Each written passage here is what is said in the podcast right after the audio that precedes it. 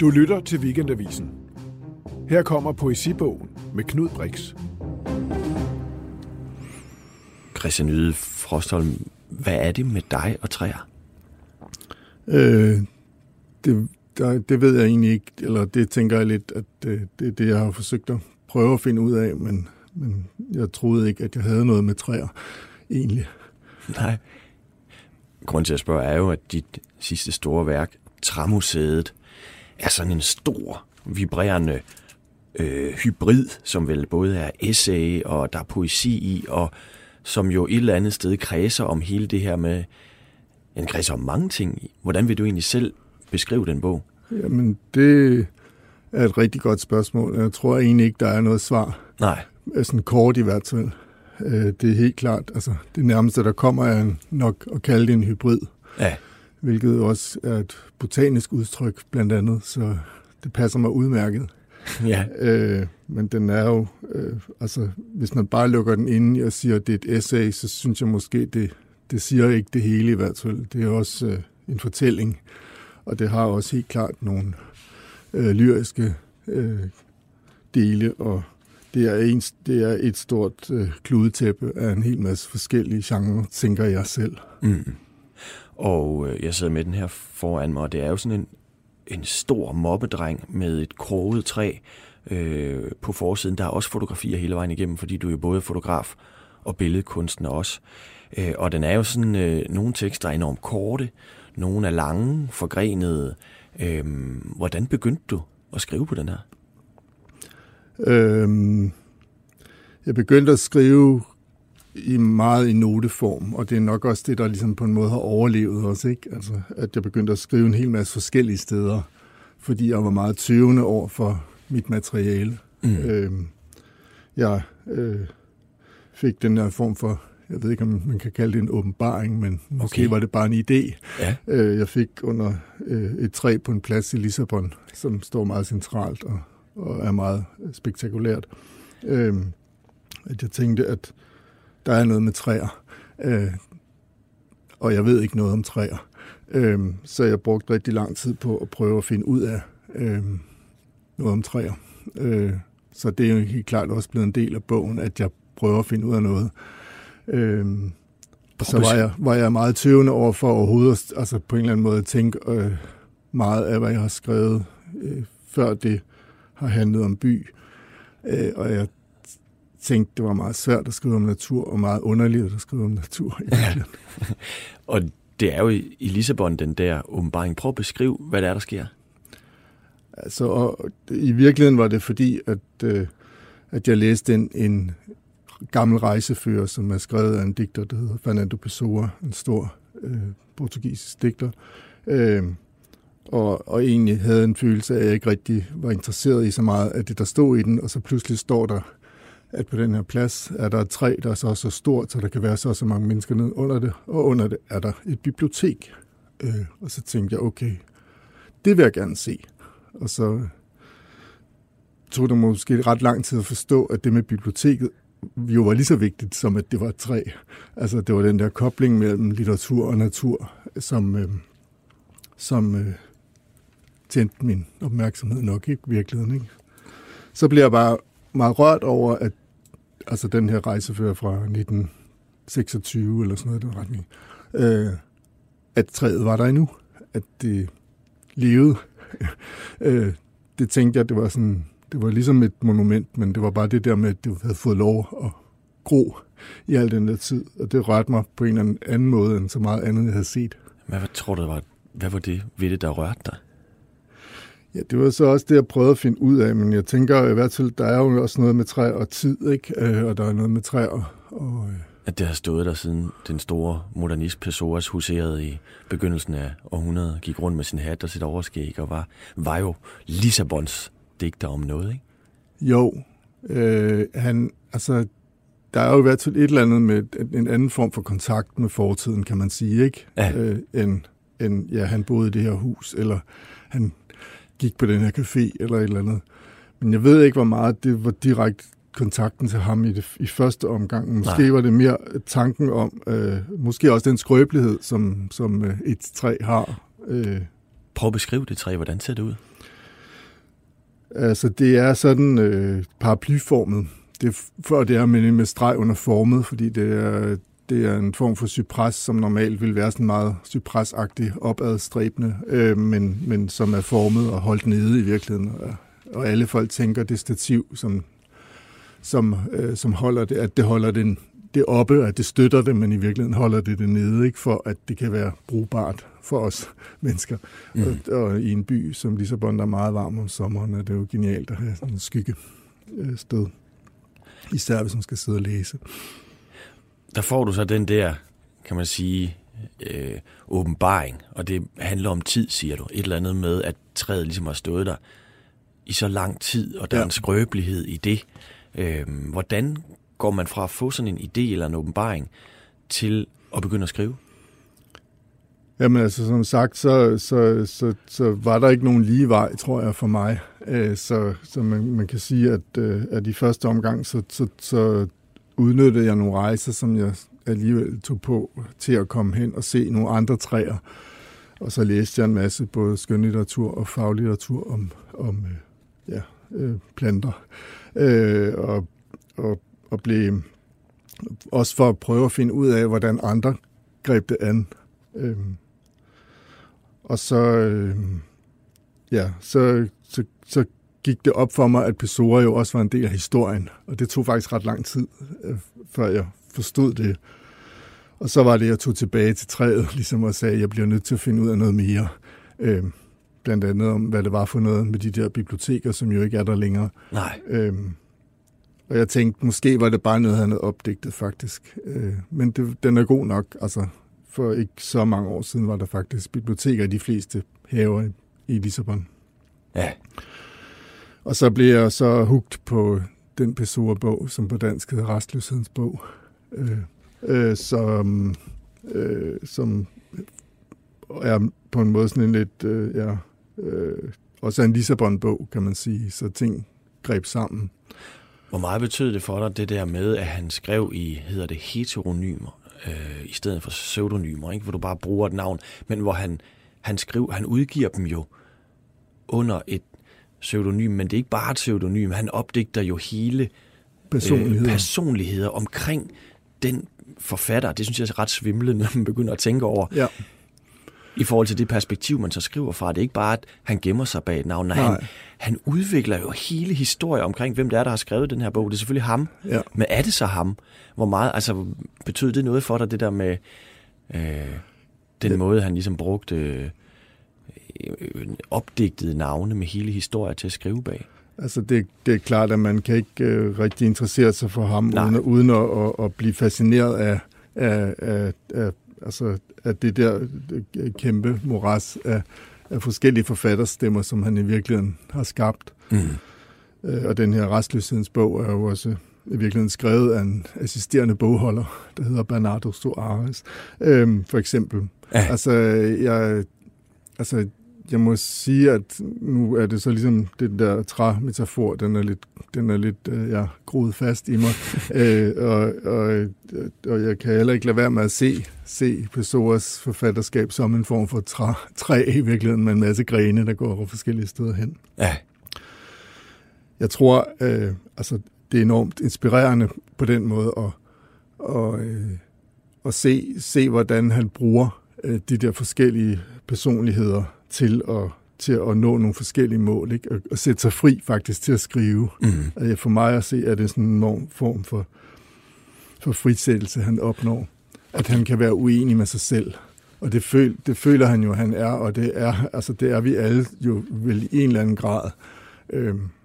Og ligesom jeg ikke bare er det der bymenneske, som jeg tænkte, jeg var, men også er noget andet, eller det modsatte, så der tror jeg, at jeg kunne lære det af ham, at nu vælger jeg den her vej. Og så går jeg ud af den et stykke tid, og så ser vi, hvor den ender. Ikke? Altså, jeg behøver ikke at tage hele mig med. Jeg kan godt så kan jeg gå tilbage og være en anden senere. Ikke? Så på den måde tror jeg, at han også blev vigtig på den måde, som sådan følgesvend. Et meget smukt eksempel på det der med, hvad det egentlig er, du ønsker at skrive, har du helt til sidst i bogen. Vil du læse op fra side 554? Yes. Af Træmuseet. Poplens løv afslører den støde top. Dag for dag lukker Avnbø-kronen sin grønne blænde.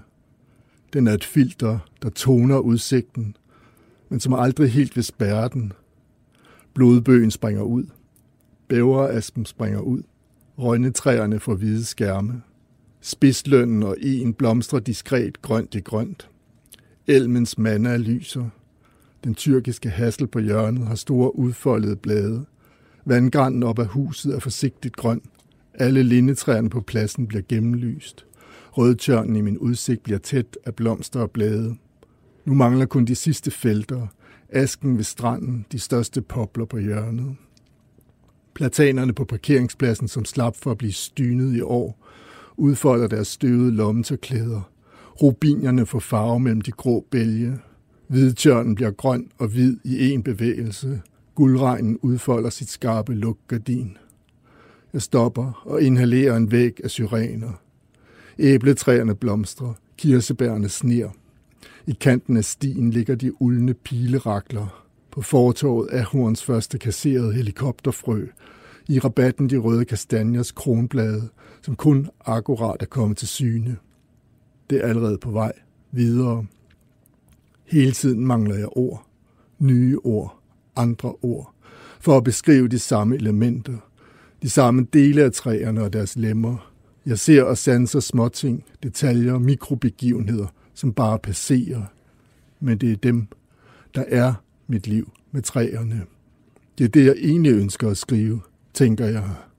Måden hvorpå det ufærdige platanblad, jeg har plukket, er filtet og går i et med foret i min lomme. Min forestilling om den glidende overgang, hvor hvert blad går fra at være småt og dunet og til at være kraftigt og blankt, større end en hånd.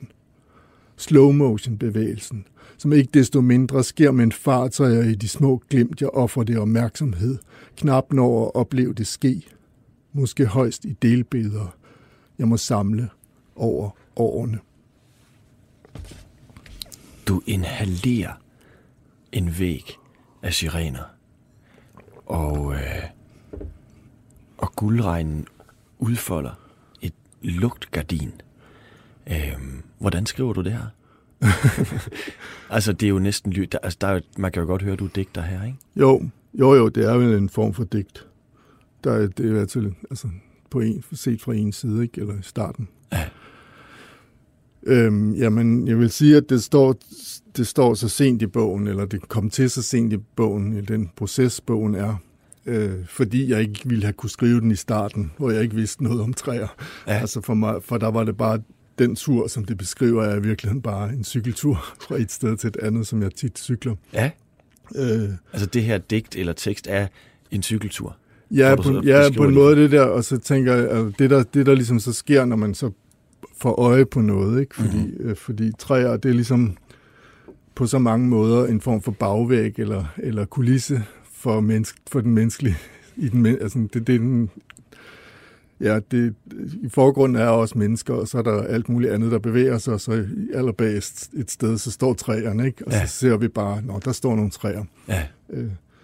Og det øjeblik, man så langsomt, som jeg har forsøgt mig med, har for ord for det, ikke? Så, ja. Så kan man måske se, om det er et træ, og det er en helt anden slags træ. Det der, ikke? Så det her er et kondens af det, du har lært, og til sidst får ord for?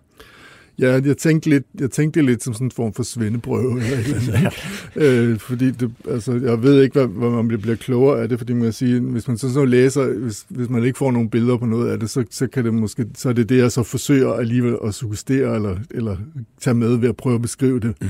Med nogle andre ord også, ikke? Eller ikke bare give dem navne, det er jo ikke nok. Da den her udkom, og blev, hvad hedder så noget, premieret, berømmet, godt anmeldt, hvad man nu siger, så blev du også ligesom læst ind i den der økobølge på en eller anden måde, ikke? Jo. Men hvor de andre, eller nogle andre økodigtere ligesom har, hvor der ligesom er sådan nogle undergangspersoner, der ligger og blæser nedunder, så dit sagde man, har sådan en anden form for melankoli, og du ligesom er lidt du er lidt uden, du er med i det der, men du er lidt udenfor alligevel. Hvordan tænker du selv om det der med at blive proppet i sådan en kasse der? Jeg oplever det ikke på nogen måde som en problematisk kasse, fordi det jo er måske det emne, der er allervigtigst på dagsordenen nu. Ting som biodiversitetskrise og klimakrise, det er jo ligesom de to store problemer, vi står med. Så hvis ikke vi løser dem, så kan alt muligt andet være ligegyldigt. Ikke? Mm. Så det har jeg det så fint med. Men det var ikke sådan, at du satte dig ned og tænkte, nu skal jeg være økodigter. Det lyder jo ikke sådan. Det var jo snart... Nej, præcis. Men nu har det jo også taget lidt tid. Og jeg følte jo med verden, kan man sige, ikke? Og hvis verden er ved at vågne op nu, så er jeg jo bare med i den opvågning, kan man sige, ikke? Ja. Kan man håbe. Men, så det er ikke noget, der på den måde har fulgt dig, eller er det et meget fint billede, du følges med verden, altså, i forhold til, hvordan den er? Ja, men det øjeblik, man så ligesom også får blik for at lære noget om sammenhæng, når det handler om vores omgivelser, så om økologi, altså økologiske sammenhænge, mm-hmm. Så lærer man jo også om ødelæggelserne, ikke? Og de er der også meget i min bog, og det vokser sådan, som bogen skrider frem, kan man sige, og der kunne sagtens have været et helt sidste kapitel, mm-hmm. der handlede om klimaforandringer, men de ligger jo nedenunder, og jeg tænker måske, at det er okay, at det er sådan, min bog virker, ja. At den skaber en opmærksomhed, men den ikke råber. Er du selv bange for fremtiden, og hvad vi gør ved den her planet? Ja, i den grad, ja. Ja, netop fordi jeg læser om det, ja. Han har sagt. Altså, det er svært ikke at være andet. Ja, hvordan sniger det sig ind i din verden? Er det i tankerne, eller er det... Altså, hvordan fylder det her for dig? Det fylder på en måde, så på flere måder, tænker jeg, både i, altså, i det liv, jeg har, ligesom alle andre mennesker, at jeg ligesom tænker, at de fleste mennesker omkring mig ikke rigtig har forstået noget, og det synes jeg er problematisk og mærkeligt. Der er ikke rigtig nogen, der ændrer deres adfærd ret meget. Har du selv gjort det? Jeg prøver. Ja.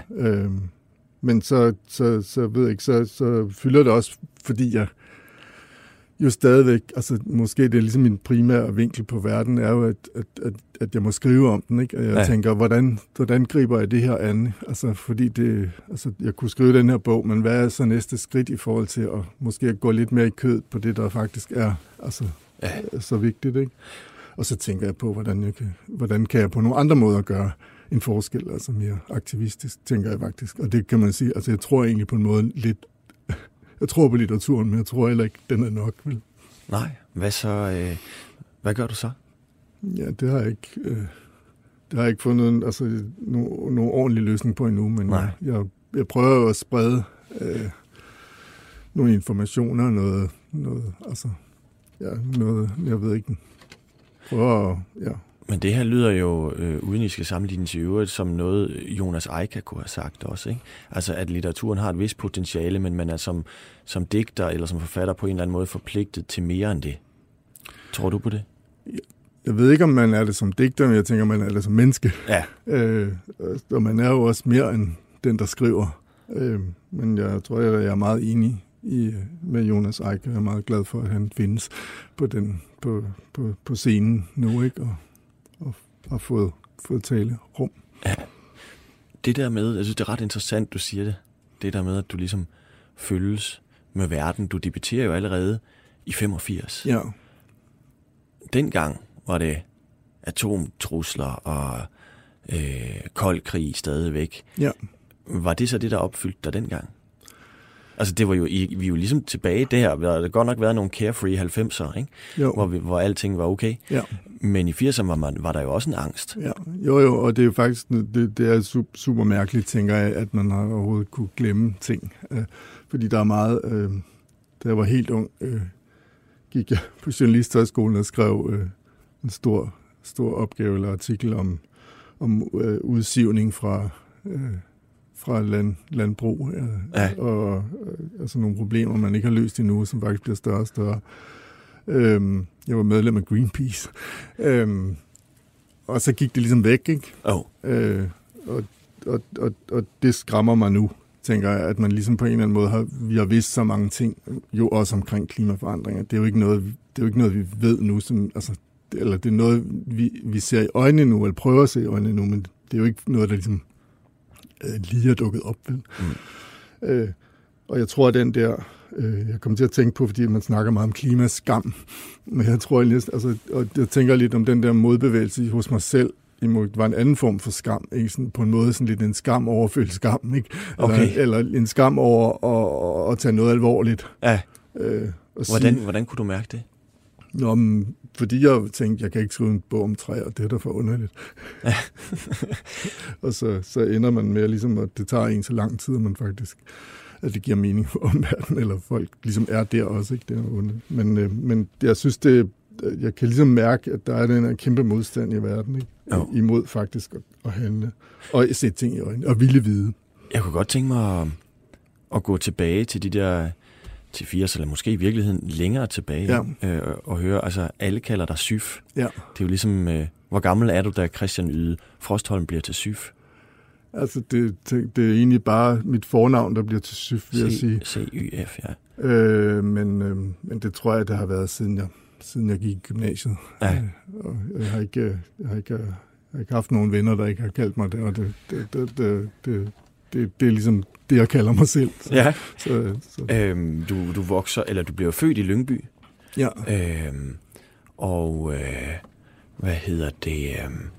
Du er ude af en børneflok på 5, ikke? Jo. Prøv at beskrive, hvordan var det at være fem børn, og du på en eller anden måde var du jo også anderledes end dine søskende. Jo, og det tror jeg, ja. Jeg var den yngste, og sådan lidt efternøler, og altså, jeg har ligesom fundet ud af, tror jeg, senere, fordi jeg har skrevet om det, at det var meget, altså som, altså, jeg tror, en del af problematikken handler om, at jeg ligesom kom ind i en historie, der allerede var fortalt, eller sådan en færdig fortælling på en måde, ikke? Hvad var det for en fortælling? Jamen, det ved jeg ikke. Altså, det tænker jeg lidt, alle familier måske er, ikke? Men problemet er bare, når man så ligesom kommer lidt sent ind, så har man heller ikke nogen muligheder for at præge den. Det er vel en, når der er en hel masse ting, der er normalt, og så er der en hel masse ting, der er mærkelige. Ikke? Og så repræsenterer jeg jo nok mere og mere, måtte jeg indse det mærkelige. Det der ikke rigtig var nogen ord for, ikke? Altså, både i forhold til at være homoseksuel, og måske også til ikke rigtig at passe ind i de der kønskategorier. Ja. Og måske faktisk lidt identificere mig mere med pigerne end med drengene og sådan nogle ting. Ikke? Og så tror jeg, jeg tænker lidt, at der var sådan en underlig ensomhed i det, som jeg tror faktisk, det er rigtig blevet klar over senere, ikke? At, man oplever den senere, eller man forstår den senere, men hvordan oplevede du den ensomhed som barn? Måske som, altså det er jo klart, at de fleste, for eksempel homoer, går rundt med deres tanker for sig selv, og der har ikke været nogen, når der ikke er nogen, der præsenterer en for muligheden af at være noget andet, eller så siger man det jo heller ikke højt, før det bliver strengt nødvendigt. Jeg ved ikke. Det er nok den korte fortælling. Men så er der også ligesom, så tror jeg også bare, at der er grundlæggende en idé i samfundet om, at familien altid er det bedste, og altid støtter en, og altid, og man altid skal være der for den. Og der tror jeg bare, at jeg har måttet indse, at sådan er det ikke for mig. Mm. At jeg har været nødt til at gøre noget andet. Du har jo også, kan man sige, taget livtag med det i din roman Selvportræt med dyr. Ja. Og det her med, at hvor gammel er du egentlig, da du springer ud som homoseksuel? Over for verden. Ja. Jeg er vel der sådan 20'erne, starten af 20'erne. Og hvor gammel var du, da det gik op for dig, at din seksualitet var ligesom, måske ikke ligesom de fleste andre? Det tror jeg, det gradvist gjorde fra puberteten og frem, ikke? Ja. Altså, men der er også det der med, at man ligesom Hvilket nogle gange leder mig tilbage til Pessoa også faktisk, fordi han havde måske også nogle tilsvarende issues, kan man sige, at man fordobler sig lidt, ikke? Man bliver måske en person over for sig selv, og så bliver man rigtig god til at være en anden person over for de andre, ikke? Mm. Eller flere måske, ikke? Altså, så. Men der var vel også, udover det var spørgsmål om seksualitet, var det vel også et faderopgør, som var vigtigt for dig? Jo. Eller blev vigtigt? Ja. Jo, men det er jo nok klart, at det er fordi, at han så ligesom bliver den, der repræsenterer den mest hårdkogte linje, ikke? Eller at det er ham, der overhovedet, ikke? Eller i den her sammenhæng i hvert fald, ikke? Så jeg ved ikke. Det er klart, at jeg skriver, da jeg skrev Selvportræt med dyr, var det fordi min far lige var død. Eller det var det, det satte i gang faktisk, at det gik op for mig også, at det der med, at så var det for sent at få svar på nogle ting også, ikke? Eller der var en historie, der forsvandt. Ja. Måske var du heller ikke klar til at skrive det, før han var væk? Nej, det var jeg nok ikke. Det var selvfølgelig det, og det tror jeg er meget typisk, ikke? At det sætter sådan et skred i gang på en eller anden måde. Og hvad tror du, han ville, hvis han stadig havde levet? Altså, jeg ved ikke, om det giver mening, de spørgsmål overhovedet, men hvad tror du, han ville have sagt til bogen? Det ved jeg ikke. Nej. Men som sagt, så tror jeg også, altså, jeg ved ikke, for mig tror jeg, at så er der måske bare, han er en repræsentant, men det er mere sådan hele familien som organisme på en måde, som jeg nok var nødt til at gøre et eller andet med, ikke? Mm-hmm. I forhold til. Satte det der fri på nogen måde? Ja, i en eller anden omfang gør det vel, men altså det jeg tror også, det man skal heller ikke overdrive, hvad skrift kan. Altså det var meget afklarende for mig at finde ud af, også sådan det der med at man har en at man er underlagt en fortælling på en måde, ikke? Og det øjeblik man så skriver sin egen fortælling, så det er enormt dejligt, men der var også meget modstand i materialet, og det chokerede mig faktisk, ikke? Fordi man tænker lidt, det er så længe siden det. Men det er jo alt sammen i én stadigvæk, ikke? Mm. Og i forhold til det her med din seksualitet, altså, du springer ud, og hvad, altså har det, for nogen bliver det jo en, hvad kan man sige, en identitet i det litterære, eller i skriften, men det er egentlig ikke min sådan fornemmelse med dig, du må rette mig, hvis jeg tager fejl, at det ligesom på en eller anden måde bliver helt styrende for din skrift. Det er ikke det eneste emne, jeg skriver om, selvfølgelig.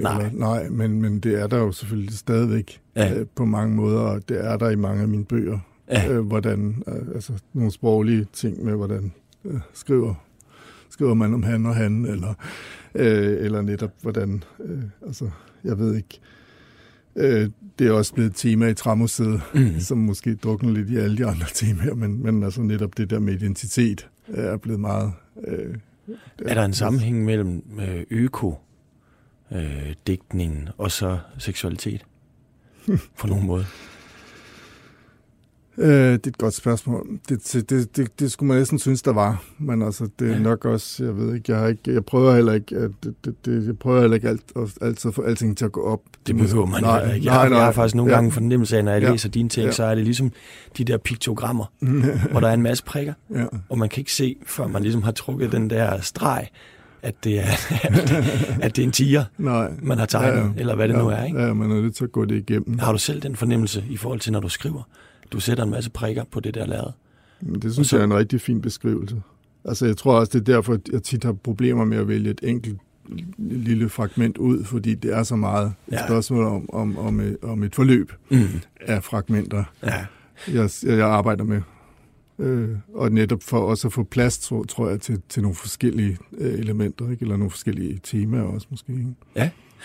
Jeg ved, du kunne jo have læst op af Pessoas. Det havde været helt.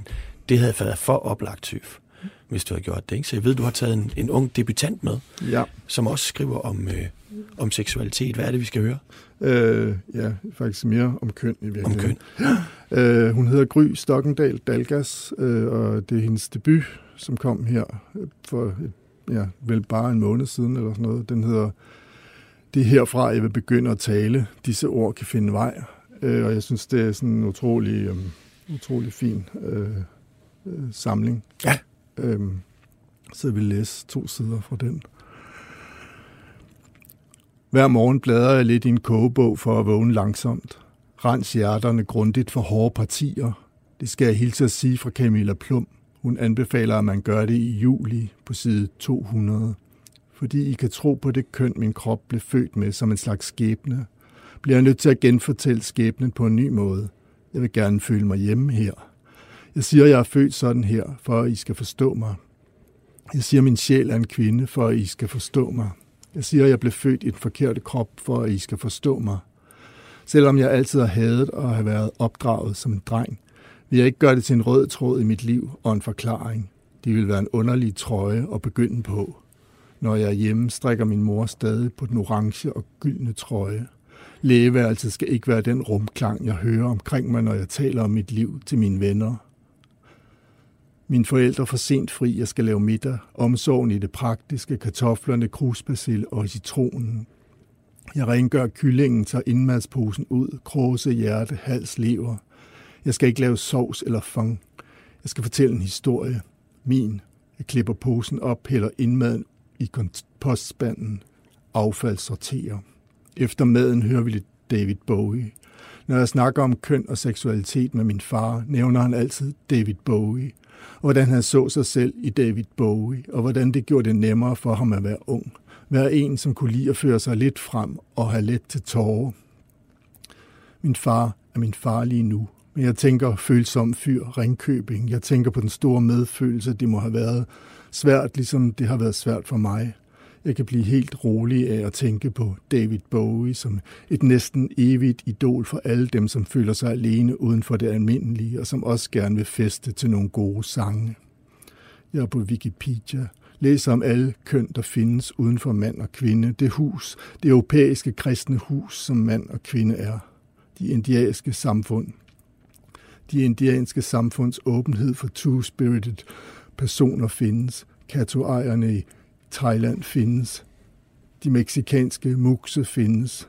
Farfafinerne på Samoa, familiens beskyttere og plejere findes.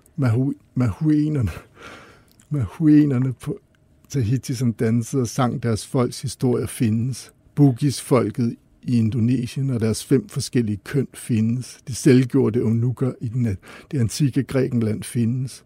Ambu-stammen i Angola med deres transkønnede præster findes. Mukanata-tunerne i det gamle Arabien findes. Hirajerne i Indien med deres fælles sprog og beskyttende ritualer findes. Ja, hvad får du ud af det? Jeg tænkte lidt, fordi jeg skulle vælge noget inspiration, og så tænker jeg lidt, at det på en måde er der er så mange gamle mænd i mine bøger, og et eller andet sted, så tror jeg, at min inspiration lige så meget kommer et sted fra som her. Mm-hmm. En ung og meget stærk stemme, som har både varme og humor og sårbarhed. Og siger ting meget klart, faktisk, synes jeg. Ja. Jeg synes, det er beundringsværdigt, og jeg tænker også, at altså lidt ligesom, at jeg tænker, at ungdommen er altafgørende for, hvad vi stiller op med kloden. Ja. Så er vi er ligesom på en måde nødt til at læne os lidt op af ungdommen nu, men vi er også nødt til at gå med dem. Mm. Det kan ikke nytte, at vi bare står på siden og ser dem gå forbi. Men det der med den forkerte krop, Bowie, ja. Nærmest klichéerne om at føle sig udenfor, ja. Der tænker jeg, wow, altså kan du spejle dig i det, i forhold til hvordan du selv var? Altså jeg kan enormt godt lide det der med at David Bowie er en måde at forstå noget på, men det er også ligesom, det er bare ikke nok, vel? Nej. Han har en begrænsning. Ja, eller det er lidt, men det er enormt fint sagt, tænker jeg, ikke? Fordi det er sådan rammende på en måde også. Men ved du, hvad der skete for mig? Jeg tænkte, hold da kæft, det er godt det her, ikke? Ja. Står der mellem kartoflerne, og der kommer køn og alt muligt, ikke? Ja. Så ryger den over i noget Inger Christensen og noget Wikipedia. Ja. Og der tænkte jeg, nej. Fordi, altså, aprikostræerne findes, og det, ja. jeg kan simpelthen ikke høre det der, uden at det bliver en pastiche. Hvad tænker du om det? Det har jeg ikke nogen problem med, men det tror også, altså det er meget... Det er ligesom, om den skifter meget, meget spor teksten, ikke? Jo, men den handler også faktisk meget om, hvordan nettet fungerer som en form for kilde, ikke? Man siger, da jeg var ung, havde jeg ikke noget internet, jeg kunne spejle mig i. Nej. Og i den her historie har... Altså, det er sådan nogle andre... steder i samlingen, at det er ligesom nogle forskellige personer på nettet, som fungerer som vejledere og venner, som et community i virkeligheden, ikke? Og det der med den der ensomhed, når man er anderledes, den bliver opvaret faktisk af det der virtuelle, ja. Alle de der virtuelle stemmer, så på den måde giver det mening for mig. Du har selv arbejdet intensivt med internettet også, ikke? Ja, jo. Og brugte det i din kunst. Ja. Altså, prøv at fortælle om det der med, at genrerne, hybriderne, altså din tekst her er en hybrid, du er også selv en hybrid i forhold til det, du beskæftiger dig med, ikke? Jo. Altså fotografi, billedkunst. Ja. Hvordan er der en risiko ved det der med, at man falder sådan i multikunstnergryden? Jeg tror, det kan gøre, at man er lidt svær for øje på, ikke? Eller... Ja. Altså det handler meget ofte om det der med at forandre sig også, ikke? Altså, ja. Verden kan ikke lide, at man forandrer sig. Nej. Men det er man jo nødt til at gøre. Hvorfor? For at følge med, for at kunne udvikle sig, for at kunne komme tættere på noget, der er til at leve med, ikke? Ja. Men i det her tilfælde er, altså med at være født i en anden krop, men man ligesom ikke at blive genkendt som det, man føler, man er. Det kræver jo ligesom, at ens omgivelser er med til også at acceptere det og godtage. Fra du vokser op, er anderledes i den der kernefamilie i Lyngby, springer ud. Du fortæller det her med, at du er omkring journalisthøjskolen, det er det, du tror, man skal, så ender du jo faktisk på den allerførste årgang af forfatterskolen, ja, med Poul Borum. Ja. Hvordan var det? Det var utroligt spændende, og man følte sig utroligt privilegeret, ja, når man kom ind der. Og det var på en måde også en forfatterskole, jeg havde ledt efter. Altså det der med, jeg manglede et sted at lære at skrive, ikke at være journalist måske, selvom, ja, det også var spændende. Så tror jeg også på en måde, altså, at jeg var ret langt. Jeg havde udgivet flere bøger, inden jeg kom ind, og det var en form for, altså, ballast, jeg havde med. Men det, jeg ved ikke, om det... Men du er ikke så glad for dem i dag, vel? De helt tidlige. Altså, den allerførste bog, jeg udgav, den blev nærmest udgivet for mig, på en måde. Så derfor har jeg det lidt underligt med den. Ellers, ja, har jeg det... Jeg tror egentlig, og det er faktisk også noget, der er kommet med i Træmuseet, fordi jeg havde jeg skrev et udkast til en roman, mens jeg gik på forfatterskolen, som bare blev totalt disset. Hvem dissede den? Hele mit hold, men også min lærer. Ja. Og så det, jeg gjorde, var ligesom, at jeg bare skrottede den. Altså, ja. Og man tænker ligesom, jeg havde alligevel arbejdet rimelig længe på det, der var meget materiale. Ja. Jeg kunne have gjort noget andet, ikke? Jeg kunne have prøvet at ændre et eller andet, gøre noget bedre. Og så gravede jeg ligesom frem her nu, altså næsten 30 år senere, ja, og læste det igen for første gang. Ja. Og det var ligesom at møde den der stemme på en måde også, som er min, altså, tidlige forfatterstemme, ikke? Du mødte dit gamle jeg. Og følte faktisk en ømhed for den her stemme, fordi... og tænkte meget over, hvad fanden skete der egentlig ved, at jeg ligesom... Ja. Jeg tror ikke, jeg blev ensrettet, men jeg blev meget, meget forsigtig at gå og få den der enorme opmærksomhed omkring, hvad jeg skrev, ikke? Ja. Og, der trak, i stedet for at stille dig frem og sige, det er mig, så blev du forsigtig? Jeg tror det, eller jeg blev mere sådan ironisk, og mere og mere til sidst, altså jeg vil også sige det, altså min poesi ender med at skrive en bog, jeg overhovedet ikke har skrevet ord af selv, men bare noget, jeg har fundet på nettet. Altså, det var der også en grund til, men det var bare den der, jeg følte næsten, altså jeg forlod mig selv helt til sidst, ikke? Wow. Og det var et hårdt miljø, hvor du blev hejlet igennem, og så mister dig selv, eller... Jeg tror ikke, jeg skal ikke give forfatterskolen skylden for det. Men det er måske lige så meget, hvad hele den litterære verden gør ved en, eller den der opmærksomhed omkring, man gør. Og den fik i hvert fald dig til at trække dig ind i dig selv. Altså, det er sådan, jeg rekonstruerer det nu, ikke? Og så en ømhed i forhold til det unge jeg, når du genlæser det her 30 år efter, og så skriver om det igen? Jo, fordi jeg havde, altså jeg tænker lidt også jeg havde en form for frihed. Ja. Altså, jeg måtte meget, og jeg var ikke bange så det ved jeg ikke. Det synes jeg bare var lærerigt på en måde at vende tilbage til. Og er den, altså der er jo masser af poesi i Træmuseet, men det er jo så næsten 11 år siden, du har udgivet din seneste sådan reelle, det er jo igen med hybrider og alt muligt andet, men sådan den titlen, hvor titlen er, eller genren er digte, ja.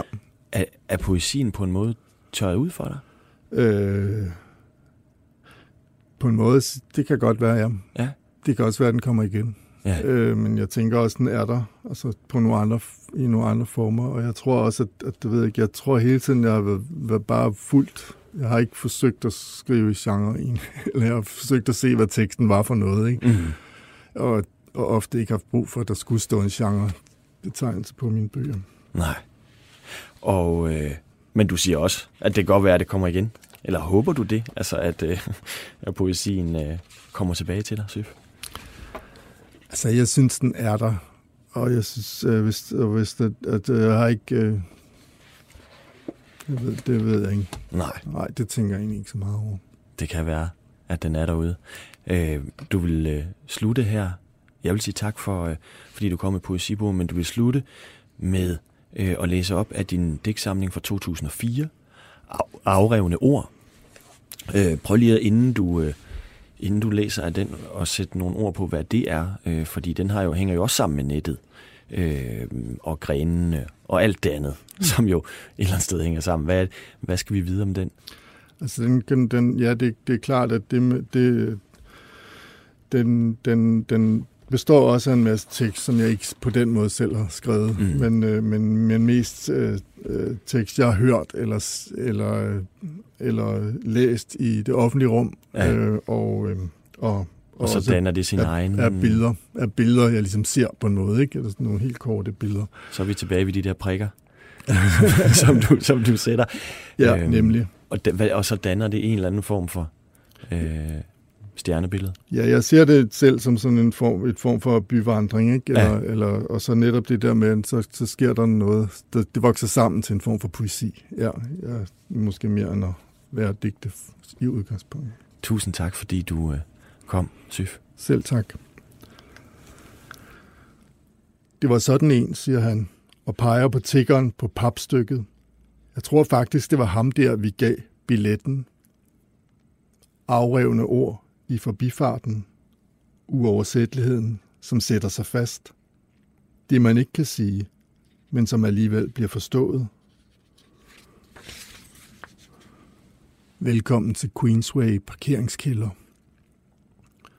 Tal med et menneske, ikke en optaget besked.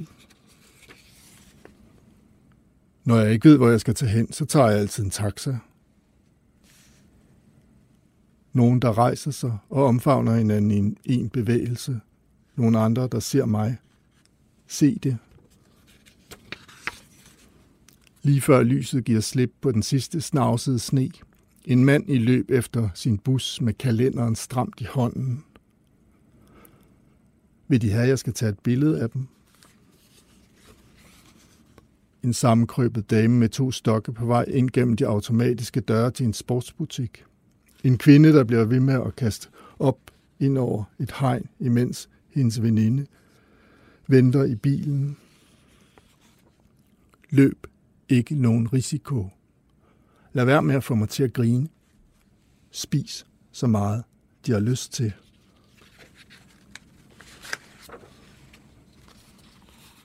Jeg er gået igennem et vandgardin, fra hvad jeg kunne være på mit eget sprog, til hvad jeg kan være på et nyt. Noget af ansigtet er væk. Kroppen er krympet. Det er ikke den person, det var. Det, jeg havde lige på tungen, er ikke længere noget ord. Hun kom imod mig, men hendes navn var væk. Hun fortsatte videre i flokken. Han vendte sig rundt, men det var ikke hans træk. Jeg vidste kun, det var det forkerte udtryk. Det bragte mig ikke nærmere på det rigtige. Jeg ringede ikke, for jeg kunne ikke tale. Mit blik var dødt, for jeg ledte efter min hilsen. Ordene faldt forkert. Det stod ikke klart, hvad jeg mente. Jeg sagde det faktisk, men hun hørte mig ikke. Hun vendte sig om midt i sætningen. Der blev ikke lejlighed til at nævne det. Der var ikke mere tid på kortet. En nøgen mand i frosten, siddende ved et busstopsted. Bare en tanke, jeg fik. En kalender for natten, med lutter sorte sider. Over alle de ting, der ikke sker. Ingen muligheder for egne notater.